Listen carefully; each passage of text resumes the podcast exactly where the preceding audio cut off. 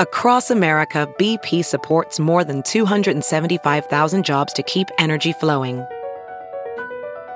Jobs like updating turbines at one of our Indiana wind farms and producing more oil and gas with fewer operational emissions in the Gulf of Mexico. It's and, not or. See what doing both means for energy nationwide at bp.com slash investing in America. Professional welder Shayna Ford used VR training developed by ForgeFX to hone her skills as a welder. The more time that you spend practicing it, that's what separates a good welder from a great welder. VR training can help students like Shayna repeatedly practice specific skills. Virtual reality definitely helps because the more muscle memory that you have, the smoother your weld is. Explore more stories like Shayna's at meta.com slash metaverse impact.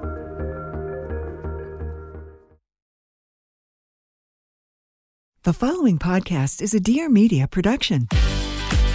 Hi, I'm Sif Hyder, the founder of Arrae. I'm a wellness entrepreneur and digital creator, and this is my show, the Dream Bigger podcast. Listen, I love dreaming big, but you know what I love more? Actually having the resources to make those big dreams happen. And hey, dreams can sometimes be private jets, but other times they can look a little something like having the best skin of your damn life or starting a successful business, or delving into spirituality. So, on this podcast, I chat with experts and thought leaders from different fields about their tips and tricks on doing exactly that. So, let's get right into it. Hey guys, welcome back to the Dream Bigger podcast. My name is Sif and I'm your host. If you're new here, I am so thrilled you've tuned in and hopefully you love the first episode you hear from me. So, this week's guest is Ilana Muhlstein. And I started following Ilana when I found her on TikTok, and she was making all these incredible recipes. They were like really yummy vegetable forward hacks to your favorite foods. So, you know, that TikTok pasta trend that like went viral, that feta and tomato situation, she made it with spaghetti squash. And I thought it was just so, so smart. So I knew that I had to have her on. And then I read her book, which is called You Can Drop It. And, you know, I think that there, we live in this world where weight loss and just weight in general is mm, it just divides people so much. And I feel like having someone like Ilana, who is such a wonderful source, and honestly, her method is rooted in nutrition and so balanced, is really, really important. So, that being said, of course, you know, if you're dealing with an eating disorder or have any emotional work to do around food, this is probably an episode that you should skip. But for anyone else who's just interested in nutrition and looking to educate themselves in this area, this is a really, really valuable episode. There's so many good tips, guys. So, so many. Like I I'm really excited for this one, honestly. Like she is an open book. She there's just so much you can learn from her. And you know what? Go follow her on TikTok. You'll get hundreds of recipe ideas. So, to, in today's episode, we get into how she lost 100 pounds and, you know, has kept it off really sustainably. Like her methods are super healthy and I love it. She's obsessed with vegetables, just like me. Um, we talk about the four pillars of nutrition that she has, food hacks. It's a packed episode, which I know you guys will love.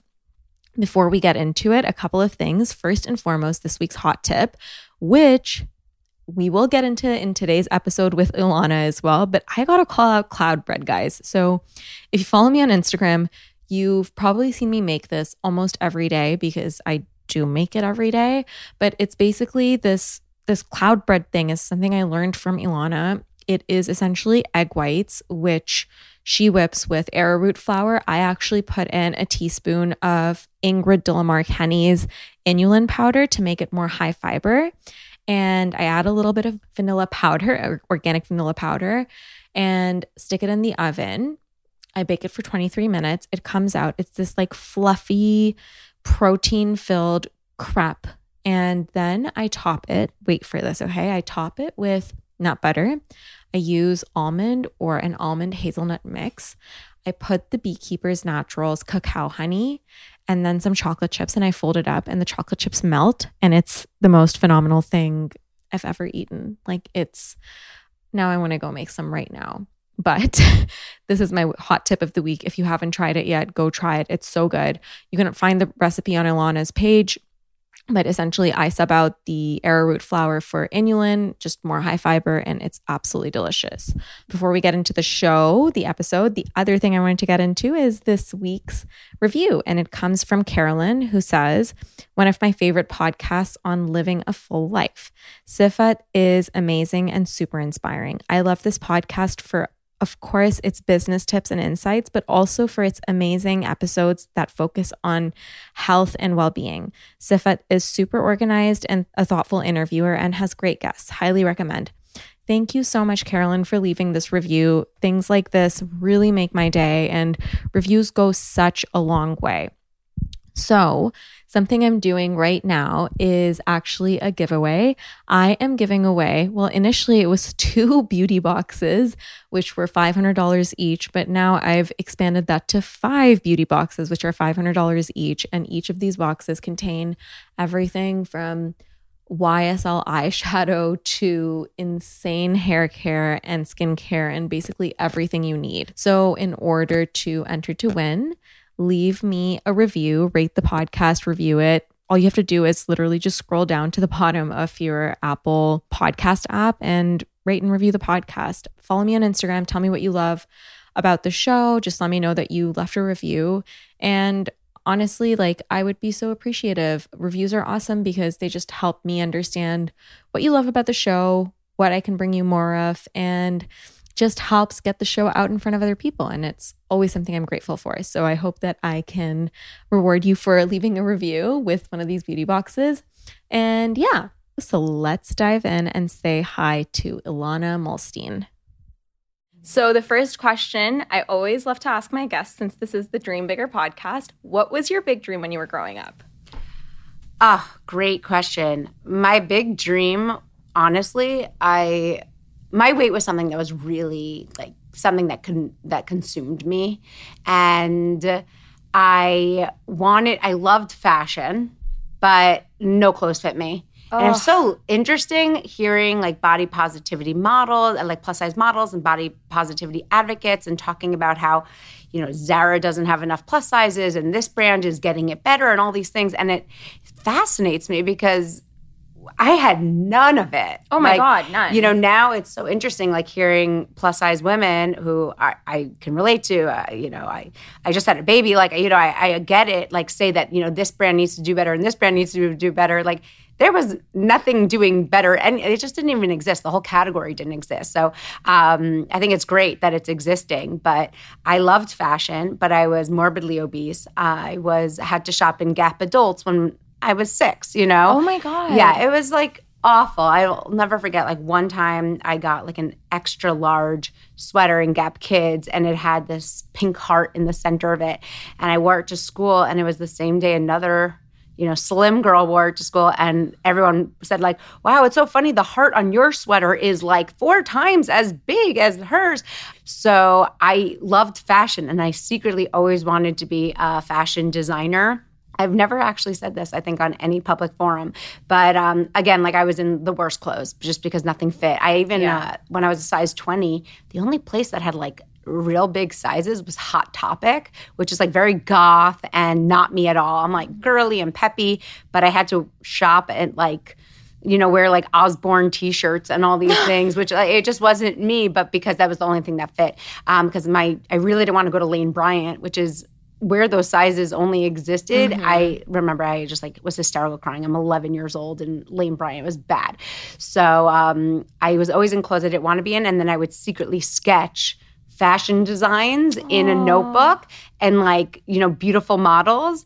And my maiden name is Fishoff. So I was Ilana Fishoff IF, which is if. What was your dream? That was my dream. I wanted to be able to wear clothes. That's, I wanted to be able to wear dresses. Well, I mean, it's kind of come almost full circle because like that's been your mission to like get people healthy and so what happened like what what kind of allowed you to lose that weight and go from morbidly obese to where you are today? Okay, yeah. Um, so I was a huge emotional eater before I knew that that was a thing or Yeah. a term or anything. But my parents, our childhood was really chaotic. My sister to this day says we were raised by wolves. I'll give my parents a little more credit. Um, it, you know, we all have different perspectives at your age you grew up, uh, but it was just a little chaotic. I mean, a, a little is a, a nice way of saying it. My parents got divorced when I was like maybe three or four years old. Yeah. And then we were living on the Upper West Side of Manhattan. So they were like living like the Sex and the City lifestyle. They were dating, they were getting married to people, they were divorcing those people. So I have stepbrothers and sisters who are now ex stepbrothers and sisters. So it was a lot of like moving in, moving out. I lived in I mean, like every four blocks on the Upper West Side. I lived on 71st, 75th, 78th, 84th, like Oh my God. 86. Like it, when people say they're like from a certain block on the Upper West Side, I'm like, where? Like I was there, I was at 96. So um, it was just chaotic. It was a lot of moving. It was really disorganized, just unstable. So food was my stability. Comfort, yeah. Like, and we were a very much a foodie family. Everything we spoke about was always around food. Basically, my parents sent me to weight loss camp when I was eight years old, quote unquote fat camp. Uh, my doctor in, uh, forced it upon me. I'll never forget the pediatrician appointment. To this day, when I take my kids to the pediatrician and they, you know, thankfully say, looking good, I like cry inside because oh. pediatrician appointments for me were nightmares. Like you're off the charts, you're 120th percentile, like all that stuff. So my doctor sent me to quote unquote fat camp as, as an eight year old. And I lost weight in the summer, but then I just came back and did Gained it all everything all, over again. My parents just kept looking at it as a band aid. If she goes to like fat camp, then we don't have to change anything we do during the year. But you can gain a lot more in 10 months than you can lose in two. So I would lose 25, 30 pounds in the summer and then gain 35, 40 pounds in the school year. I'd lose 20, gain 40, lose 20, gain 40. And I just kept getting bigger and bigger and bigger. And it was always by like Hanukkah, like literally by, you know, January 1, I had already gained back like half of it. And then I would just keep going. What was the camp even like? Like, what do you have to do there? Okay, so it, you weigh in and you measure. Yeah. You take before and after pictures. I always told my friends because I didn't want to tell them I was at a fat camp. I would tell them I'm at a sports camp. Yeah. Because I'd come back better at sports because it was a lot of that. Uh, so you basically, it was kind of like an, a, a regular camp, but our dining hall. Uh, it was like a line. You Yeah. got a set portion of food. You got a tray, and there were no seconds. And so the line was really long because there was no like family style anything. You know, like everyone, we just had to wait on these long lines. Um, and then one of the funny things about this camp that is like they're known for is they have this massive hill we used to call the hill of death and the cafeteria is at the bottom of the hill. So you like run down this complete vertical line um, down this insane hill where like you can't even control your feet. Like it's, it's such so steep and then you have to walk up it after breakfast lunch and dinner. Oh my, that's like a hike it's crazy. on visiting day like a lot of the kids are like make their parents do it just so you can see what i'm doing three times a day. It's insane. Oh my goodness. yeah it's nuts So you do that, you'd lose the weight, and then Yeah. you'd gain it all back. and then yeah and i i took some hacks from camp because the problem is i kept getting it all back because Yeah. what they did and i you know i won't you know diss them in any way. I'm sure it's changed. It's been like 25 years since i've been there.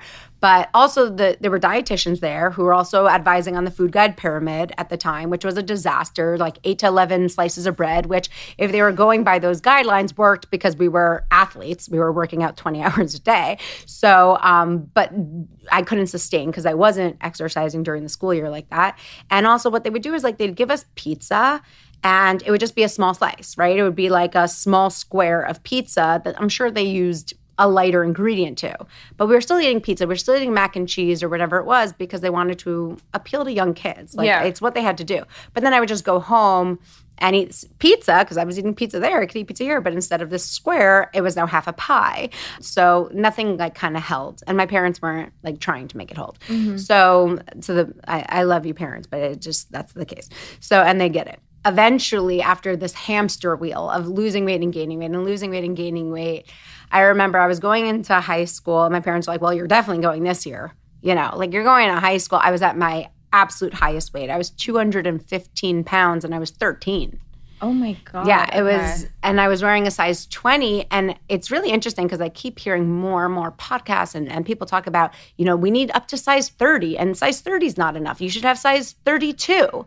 And it's like, for me, size 20 was only something you can get online. You couldn't get it in stores. It was Yeah. the start of online shopping. And I it was only gap.com and Old Navy.com that had to size 20. So I would like stick to Gap and Old Navy to get like a denim skirt or something. And a part of my pain point was knowing that it didn't go past there. Mm. So uh, it's really interesting my psyche now being on in this place of where our society is going. But so I knew I was at like the end of the clothing line and I knew I was going into high school and I know I had been there for like seven, eight years and blaming my genetics and blaming my parents and blaming the world. And I remember I was just in camp that summer, like doing mountain climbers or something. And because it was like aerobics and soccer, like that was their whole day. And I remember just looking down at my stomach, like jumping up in the air and just thinking like, this isn't going anywhere unless I do. And it was just like this pivotal moment that I'll never forget. And I know exactly where I was, where I just kind of looked down at my body, like from, you know, shoulders to ankles. And I was like, this is it. This is my real estate. And that's when I came up with this line that I still say all the time, which is you only get one body, you might as well make it rock. Because at that point, I had lived in 20 homes. You know, I, I, I had gone through so much chaos. I'd seen my body change in a trillion different ways on top of puberty. Mm-hmm. And then I just looked at my skin. I'm like, no one's doing this for you. You're not waking up one day and just being like the models that you're coloring in your fashion sketchbook. Like, this is it. So you have to take ownership and actually do something with it if you want it to look and feel different. Yeah. And I did.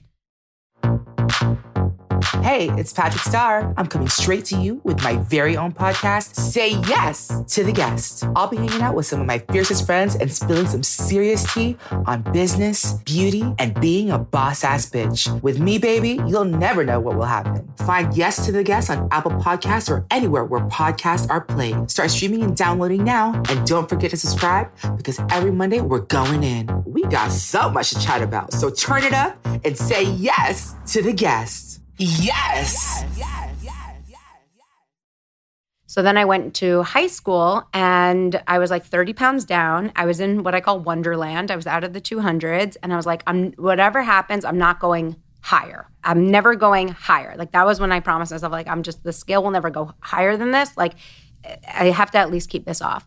So that's when I started loving the scale. The scale helped be like this, like, tool for me to see what's working and what's not. So I'd see as a volume eater if I eat, you know, a tub of popcorn while watching television, okay, I go from 186 to 188.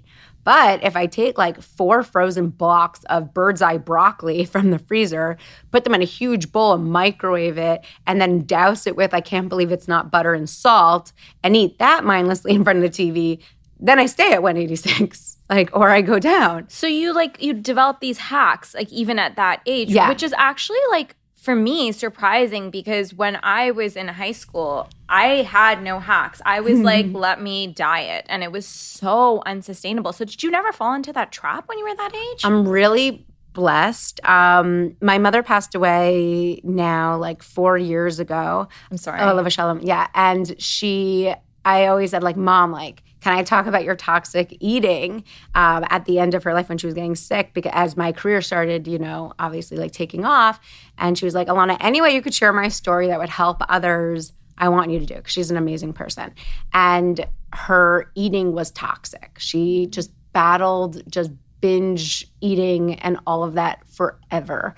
So I just watched it. I watched it. Like we all have stories of just like her diets and this and that and that. And honestly, unfortunately, that's just become so much more common. And I feel like there are now so many kids who are maybe listening to this who can say the same thing about their experience and seeing what their mom sneaks and doesn't think that the kids see.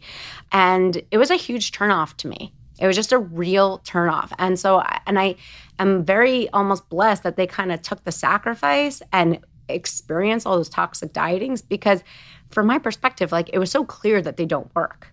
You know, when people today are still fooled and think that there's like this magic pill or step or like four foods that they're only going to eat for the rest of their life and think that that's going to be sustainable, like I'm just like, uh, and I think maybe it's easier to see other people experience it than their own self. Yeah. Because I hear people say that like they've done 40 toxic diets and they still want to jump on the next one because like the diet for sport. Maybe for me, it was easier to watch my parents do it and like learn from Yeah. an outside perspective. Yeah, because you almost have like an external view and you're like, this is bullshit. Like Yeah. it just doesn't work. Whereas like if you've not seen it, it's almost like you're just reading the stupid magazine articles and like online things that tell you like, oh, like this is like so and so did this diet and Yeah. it really worked. You know, and you like almost get tricked into it because you've not seen firsthand it's that a lot of work. trickery. It's really sad.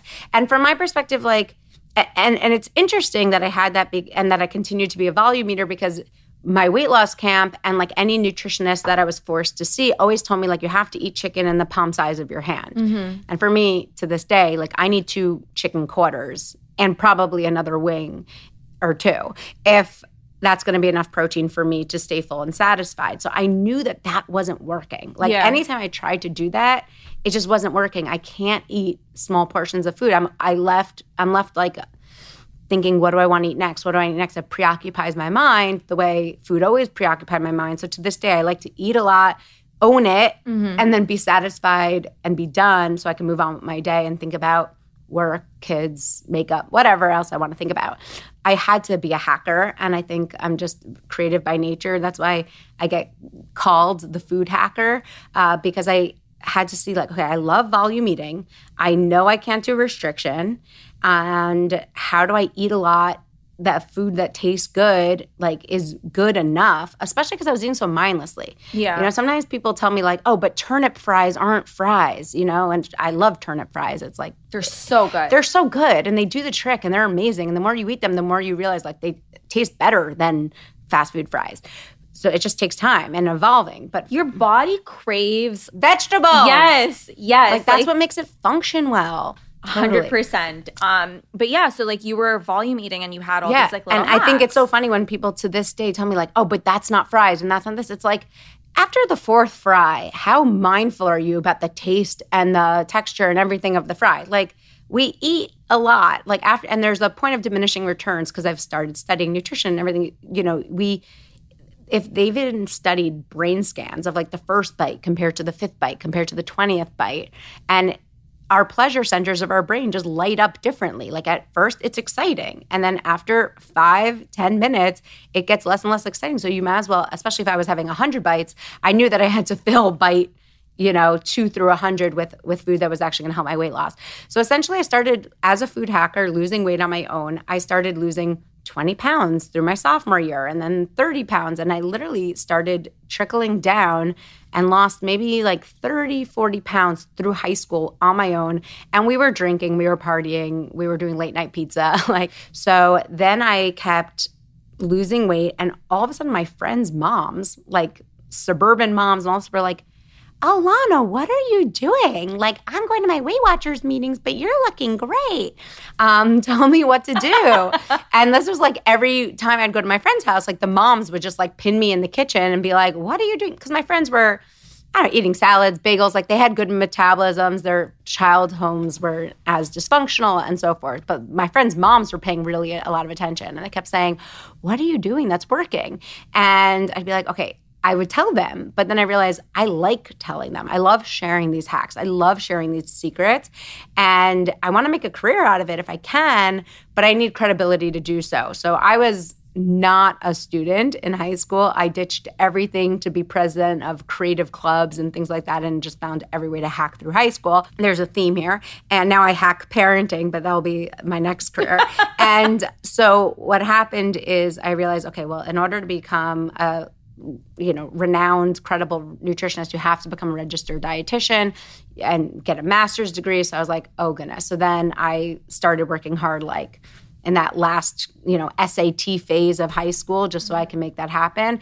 And I really just I mean, I was in a sorority. I partied through college, but I took it very seriously. I pulled all nighters learning how to be an organic chemist and have to take labs, organic one and organic two, and biochemistry. I mean, it's super intense. It's microbiology, it's pre med aside from physics. I was only physics away from taking the MCAT. It was just so intense. And I don't know, I really believe in my heart that if you care enough, you can do anything. Mm-hmm. And I really like for everyone who just gives me excuses all day and struggles, and you have a busy life, and you have bad genetics, and you have this condition and that condition. If you care enough, I really believe anyone can do anything because the fact that I got through organic chem and all these things because I had this dream um, is a testament. So then I, I did that and I continued losing weight. I actually went back to the weight loss camp as a counselor. Wow. Um, yeah. Oh my gosh. I really wanted that experience and I actually requested G14 which was the bunk that like changed my whole life going into high school girls. So I wanted that experience and secretly also wanted to like lose that last like 10 at the time like go from like maybe 165 to 150 and camp was just a good opportunity to do it. And I was building my resume now because I want to be a nutritionist. So that was a really inspiring experience. I love those girls to this day. And yeah, and so then I basically left college and I was hired by UCLA pretty quickly out of, uh, I had to do residency and all these things.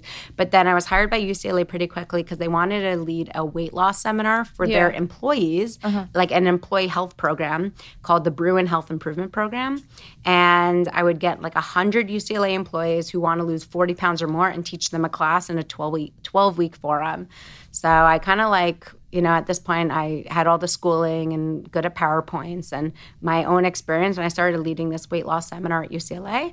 And the first, you know, class, the first class of like 100 employees or so, the average weight loss was maybe like 12, 13 pounds in 12 weeks. That's incredible. Wow. It was okay. But I was like, mm, I could do better because we had to take like the weights and the stats. So then the next semester, I made it so that the average was like 14 pounds. And then I kept tweaking the curriculum and learning like what marketing tactics, what what we call now like Alana isms, my little catchphrases, like really resonate with people. And then in addition to teaching the class, I got to work with each of them one on one. So this is like janitors, like people who have to travel two hours away to, you know, really wealthy professors who live around the corner in Brentwood, California. So mm-hmm. I really got to work with every culture.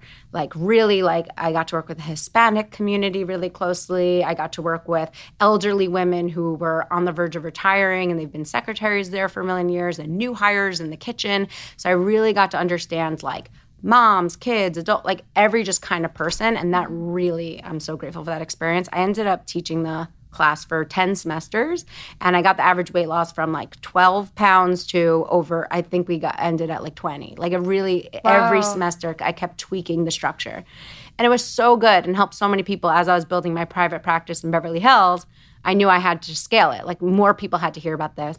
So that's how i pitched it to uh, the beachbody ceo carl daikeler who was not expecting me to pitch him in this meeting. That's a whole nother story.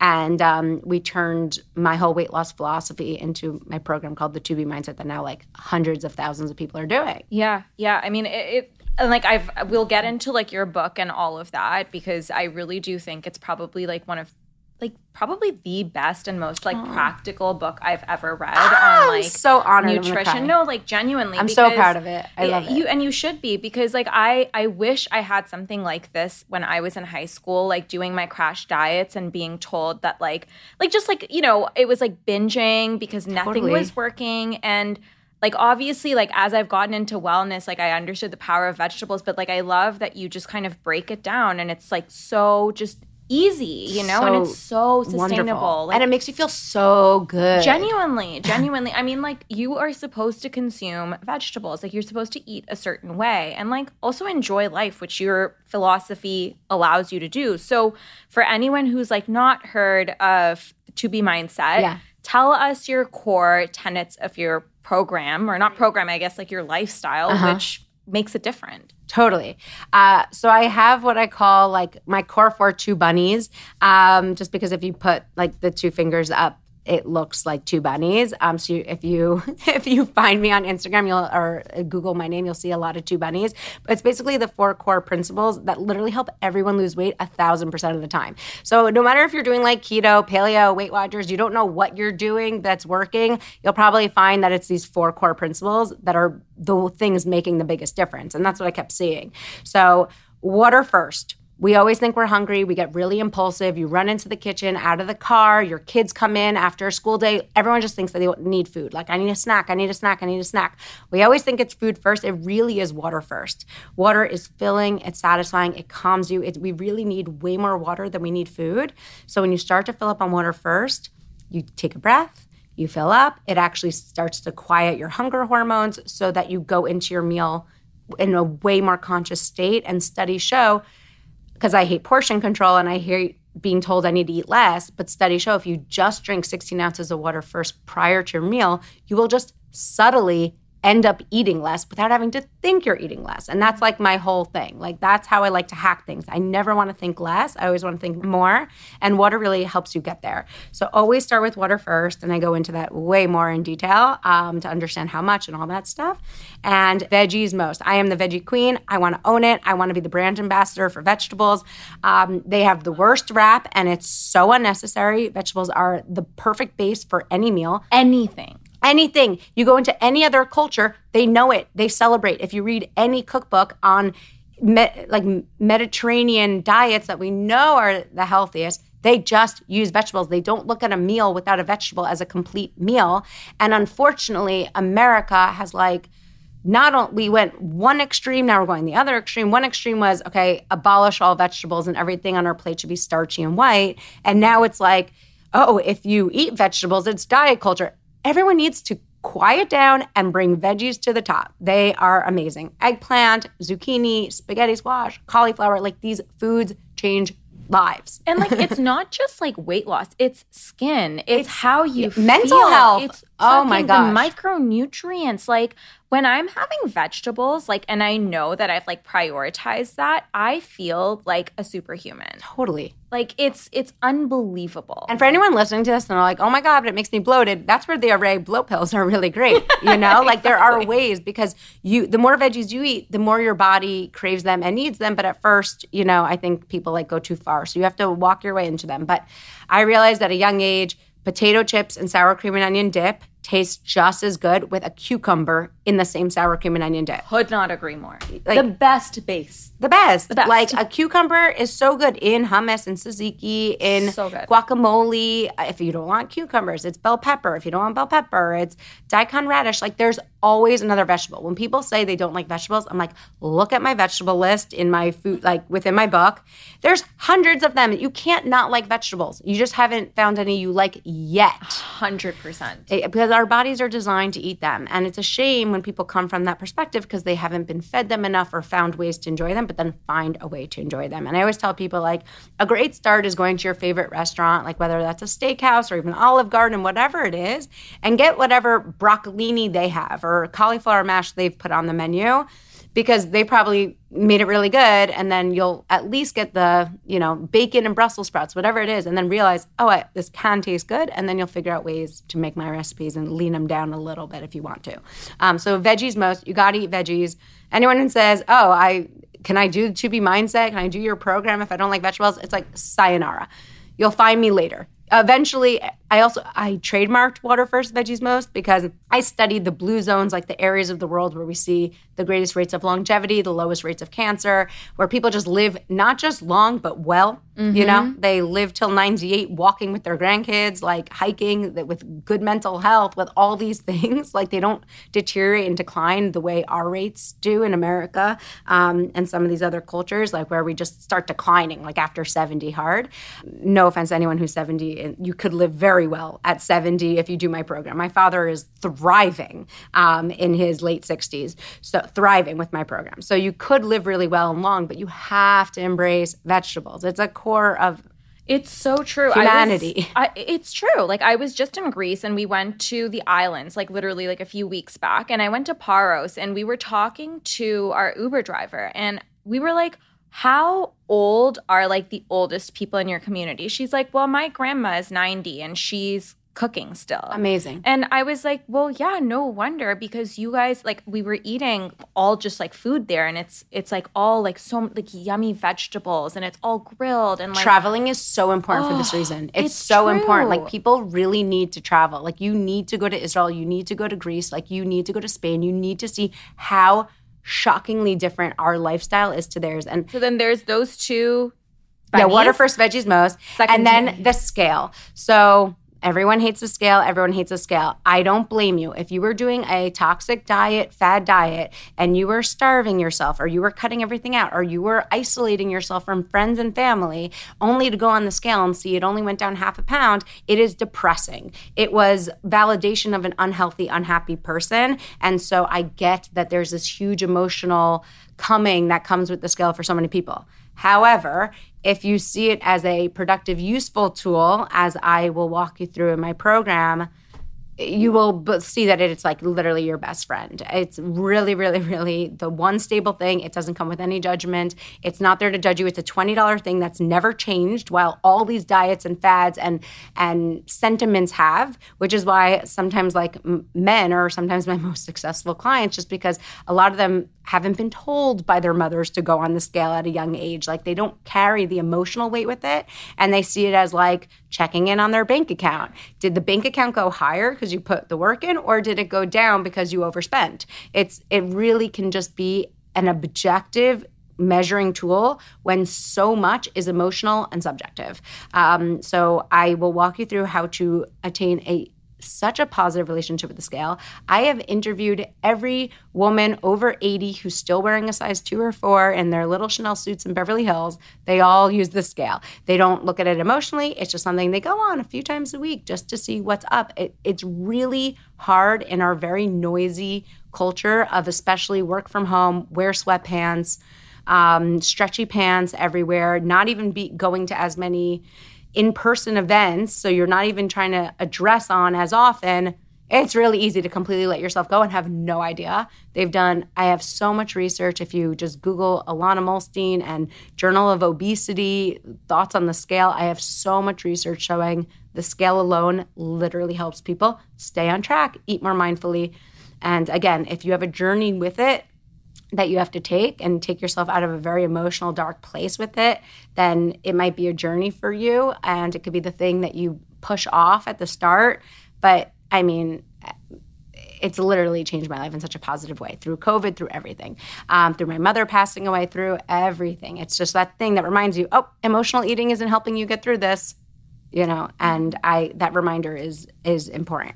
And then the tracker. So i really looked at like what was working for people. If people were doing weight watchers and and no hate to weight watchers i know i keep bringing it up but like that is something that i saw a lot as a kid um, and through my private practice i see people coming from that world and it, it probably is like one of the best next things after my program. Um, but one thing i saw that people were doing is they were just writing down their food. So right now people like track their macros and they track their ketones and whatever people are doing, a lot of it usually comes down to they're writing down their food. So whether they're doing Lindora or this process or this process, sometimes it doesn't even matter. Like if you just isolate the diet of like what they're eating, a lot of it comes down to that habit and behavior of just writing down what you have eaten. Mm-hmm. And there's so many studies again that have just isolated that one thing. Like if you don't tell anyone what to eat, you just tell them to write it all down it, there's studies that show if you write down what you had for lunch, or even if you think about what you had for lunch, when you sit down at dinner, you will eat like 10 to 15% less dinner without even realizing it just because you are more mindful and conscious. So, And you're not having people track calories. no, you're not weighing, you're not measuring. I have three kids and I work full time. I cannot use a scale, um, a, a food scale. I don't, I literally just write like, like I said, two chicken cotters and a thigh with barbecue sauce, uh, like, you know, a plate of broccoli. Sometimes I'll say like the blue plate because I know I have blue plates, I have gray plates. It just will make you so aware. And then it provides feedback so that if the next day, and you could say like one Hershey kiss, like um, three bites of my kids' leftover Cheerios, it's so much more important than ever talking about calories because this is like, why did I even eat those soggy Cheerios? Like next time, it just makes you more insightful. It makes you more aware, and it doesn't have to be complicated. It literally is just three bites of Cheerios. So then the next day, when the scale goes up, potentially, you can just look back. You don't really, I mean, I'm happy to, I see private clients, but I'm so happy I have the tools now that people can become their own nutritionist in their own head to be able to be like, I didn't need those Cheerios. Next time, I'm going to have my kids clear their own plates. So I'm not the one who has to like clean up after everyone and combine that stress of it with the mindless eating of it and so forth. It just makes you just more capable. So then when someone is following your program and they're like really in it, why do people hit plateaus and what can they do to kind of move past that? It's such a good question. It's really funny because my program is digital, it's video based. Mm-hmm. So when we launched the program, no one ever heard of it before. Like thousands and thousands of people who tried it on day one have never heard of it before. I think like over 70,000 or something like that people. And one of the top videos was help them at a plateau. They hadn't done my program yet and they were already at a plateau with it on like day one. So this is a common thing. Everyone thinks they're at a plateau. I'd say first thing, sometimes being at a plateau is a good thing you know, you're not gaining. Most Americans in today's world, especially we know from COVID results, most people are gaining weight. Yeah. Subtly, even if you're gaining half a pound a month, that's still six pounds you're gaining a year. That's 60 pounds in a decade. Mm-hmm. Most people are subtly gaining weight in our culture and not realizing it. So if you're staying at the exact same weight, living your life, getting through the stresses we have, sometimes that's a good thing. And I think everyone forgets that. It's definitely better than gaining. And also, if nothing changes, nothing changes. So I had to eat very differently from 215 to 186. Then I started eating from 186 to 166 to into the 150s down to, you know, 120. So you really have to keep changing it up. Um, and that's why I love again, like my program, a lot of times people are like, I'm doing your program and I'm at a plateau. I'm doing your program and like the scale's not moving anymore. What do I do? Well, or like I'm doing it. Uh, my favorite line is when people say, I'm doing it quote unquote perfectly. How come I'm not getting results? And there is no one perfect way to do it because everyone's different. Uh, like eating tofu for dinner with zucchini noodles and marinara and extra parm is doing the program, quote unquote. And so is like I don't know, having spaghetti squash with mounds of Alfredo and like you're at a sushi restaurant and so you're having like more soy sauce on, I don't know, Catch is probably the only place where that serves sushi and spaghetti squash in the same place, but like with too much soy sauce. I mean, there's just like, you have to be intuitive. You have to be able to try, track, and see what works best for you and study your tracker and kind of figure it out. And I have so much content now because we have a monthly program where I show people like the seven best hacks for breaking a plateau. And one of them is, you have to go back to the same strength and focus you had on day one. A lot of us get complacent, right? So it's like you were really focused on day one. You watched every video, it was fresh in your mind. You planned your food for the week, you planned your meals, you like even like looked at a menu because you know you're going out to this restaurant in a week from now and you had all this focus. And now you saw that, wow, I could actually lose 15 pounds I feel good, I feel comfortable, and then you get a little like you take your foot off the wheel a little bit, mm-hmm. and then we let like the bites and the licks and the taste and the few sips of wine come up here and there, and that works for staying at the same weight.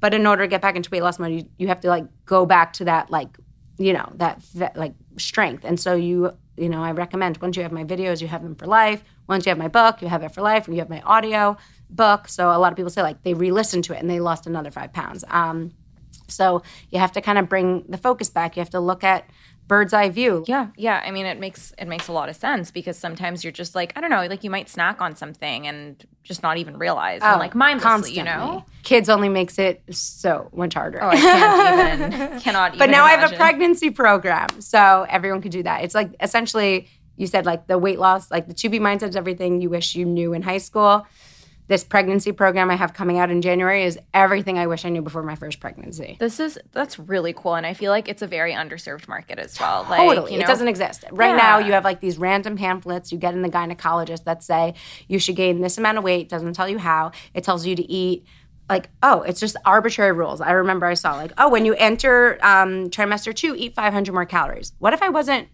tracking my calories before how do i know what 500 more calories yeah. is. Where should those 500 calories be? Is it 500 calories for a woman who's 5'1 and 130 pounds, the same as someone who's 250 pounds yeah. and 5'8? Like, what what does that mean? But that is literally the literature out there. Oh my god! So yeah, this is this is necessary, Ilana. It, the world wild. needs this. yeah, I mean, so when someone is doing your core program, let's like take it down to basics. How should they be? Um, looking at breakfast, lunch, dinner? Are you a fan of like grazing all day long? Like Right. what what like tell us Yeah, your totally, totally. Um, definitely not into grazing, but also not necessarily into intermittent fasting for everyone and all that stuff. Becoming a registered dietitian and going through all those advanced nutrition courses opened my eyes tremendously because I was going off of my hacks and what I'd learned, but I realized like there's a nutritional piece to weight loss, um, which obviously we think is the only thing.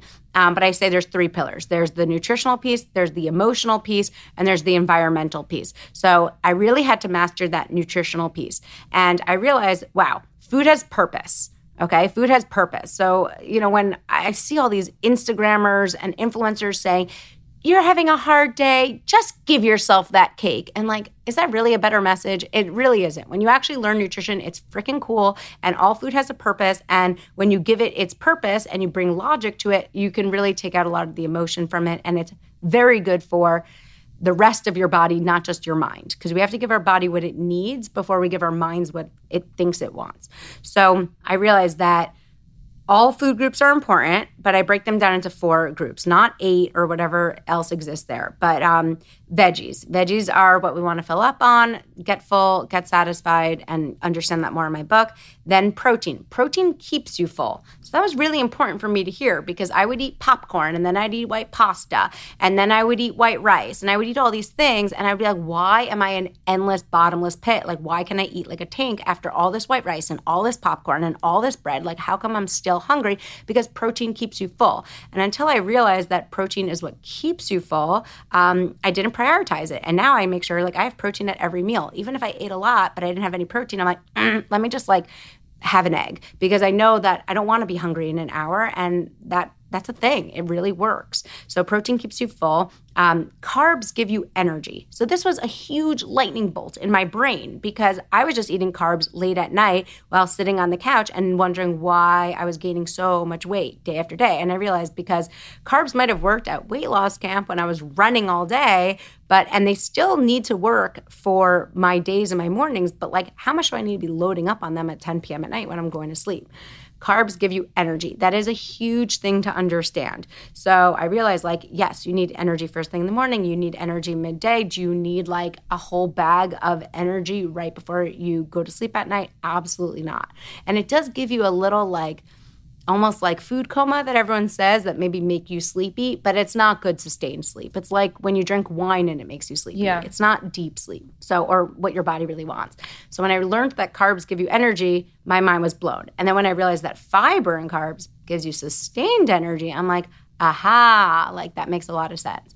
Um, and sugar is what makes you crash and all these things. That's why I have a lot of people who work on like my brand and everything um, like on the corporate side they don't have weight to lose but they say to me like listen i didn't have weight to lose like they're younger they don't have to worry about it yet um, or anything but they just say to me like just eating this way just gives me better energy It's it's an energy thing. That's that's what it is. Like having a white bagel in the morning or a muffin it's No. not about weight loss it just it, it makes kills you, sleepy. Like I'm not as productive when I'm eating like shit. Like it just doesn't do anything for me. From and like I need to be functioning at my highest. Like Totally. I, I have a fucking busy life. Yeah. you know. You gotta be operating well. That's why, like, I really, I mean, in my private practice, I work with like serious high powered CEOs, like serious, serious people. And it's a lot of it usually comes down to energy. Also, like in my private practice, when I was building it, I didn't do everyone for weight loss, just digestive issues and all these things. Like, a lot of these principles work for a lot of conditions. It's like overall just healthy eating, like what works functionally best for you. I'm very efficient. I'm like very much a New Uh, yeah, I Yorker. so like I when people tell me they, these do these crazy diets and how long they keep them, I'm like, good for you. Like I would never or like when I sometimes I still have calls with people and they're like, sorry, I'm a little foggy. I'm on like day eight of a juice cleanse. And I'm like, you're like I don't got why time are you on my Zoom call? like you're you're telling me you have half a brain on this call? Like thanks. Okay, let's go. Um, it's just like how do you do that? Especially as life gets busier and busier because life only gets harder, so you have to get stronger. So yes, so carbs are for energy. You have to know how to work them um, and pair them with proteins so that the energy is more sustained and doesn't crash. And this is also great for other things. It can be helpful for blood sugar control. It can be helpful for like skin. It can be helpful for so much um, once you understand it at cellular level. And um, then I what I call accessories: healthy fats, nuts, nut butters. maple syrup, like just all that extra stuff. And so I kind of group it under um, something I call accessories. Like it's great to have an earring, a necklace, you know, it really makes an outfit a good bag, but it doesn't have to be the base of our meal. Mm-hmm. So that's like, you know, you see a lot of people do now with this like fat bombs and fat snacks and all this stuff. Like fat is good, fat is healthy, but like should it be the base and and foundation of your food unless it's it's not sustainable. It's just not. So then how do you structure the meals at every meal? It's different. It's I- different. Yeah. So I have something I call my plate it method. It's like my unique approach to breaking down meals. If you look at, I was really inspired by the USDA when they went from a food guide pyramid because none of us eat in pyramids we eat according to a plate so that was a brilliant like I, you know i don't agree with everything from the usda that was a brilliant change like everyone behind that marketing department dietitians phds brilliant uh, i don't know why that took so long for us to get to and so i saw that they kind of designed by a plate and then i realized how they design a plate is not for weight loss per se. Um, if you're going to give general healthy guidelines, like it, it works. Um, Yeah. But for weight loss and just optimal healthy living um, and getting results, I've seen it broken down differently. And so it was really working with private clients, like year after year, hundreds and hundreds of clients at UCLA in private practice, that I broke down like what the plate has to be. And that was just like in my notes, in my notes. And so when I was working with Beachbody, and they're like, how are we gonna make this to the masses? I kind of like broke down, okay, you know what really just always works? Breaking it down like this breakfast 50 50, 50% protein, 50% FFCs, fiber filled carbs. So that might be two slices of Dave's Killer bread with, or like high fiber toast with two eggs. Veggies are extra credit if you want to throw in sauteed spinach and onions into your omelet. Great. If not, you don't have to. It could be a shake, which means protein and a banana, um, and mixing it with like almond milk or nut butter or whatever you want to do. It could be Greek yogurt as your protein and berries, and maybe you want to sprinkle a little granola or chia seeds on that. Like it's it's you know i break it down within my program and then lunch looks different and then dinner looks different just because our needs throughout the day just change drastically. You know you might get hungrier throughout the day but you need less you know energy to run a marathon because you're not in as many meetings and you're watching netflix. It just changes. So then what should our plate look like at dinner?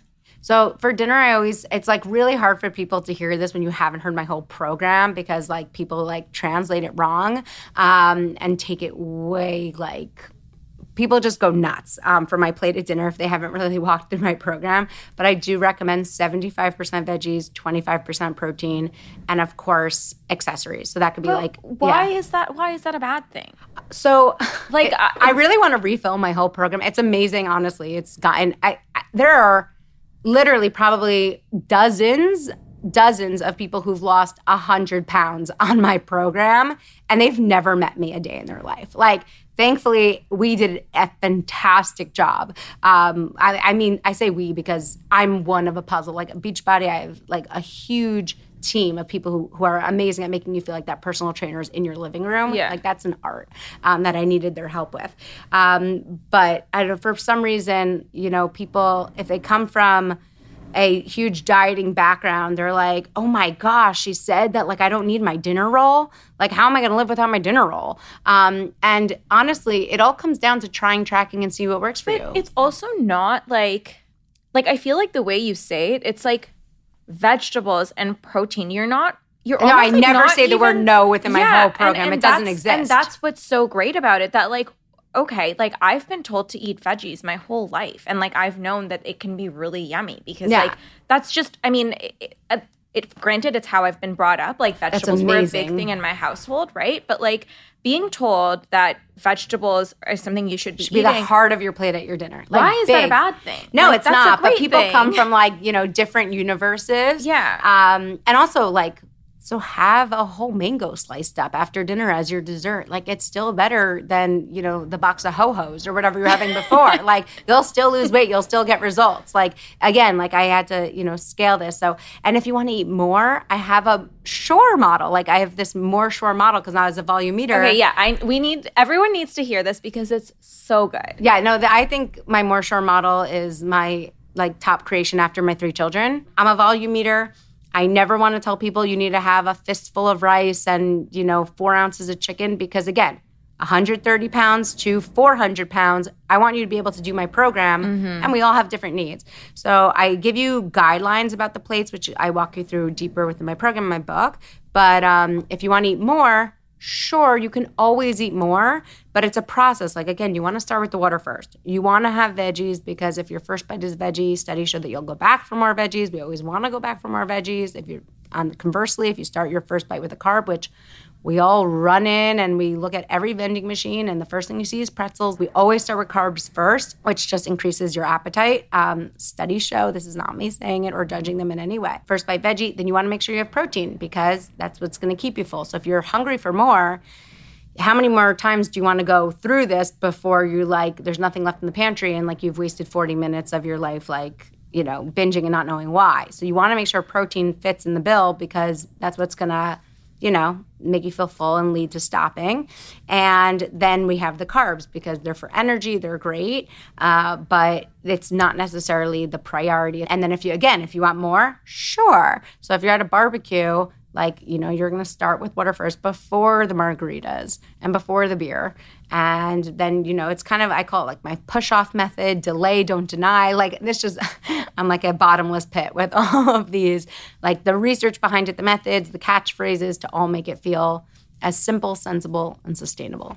Yeah, and I actually think it's n- not just from like a a practical standpoint that like okay, like get your vegetables first, then your protein. Like those are the building blocks. Like they keep you full, but also like you know just like empty carbs can spike your blood blood sugar levels. Right? Yes, and, it's so crazy. I see people like on social media saying like, "Don't call them empty calories. Don't call them empty carbs. Like that's judging food. That's toxic dieting.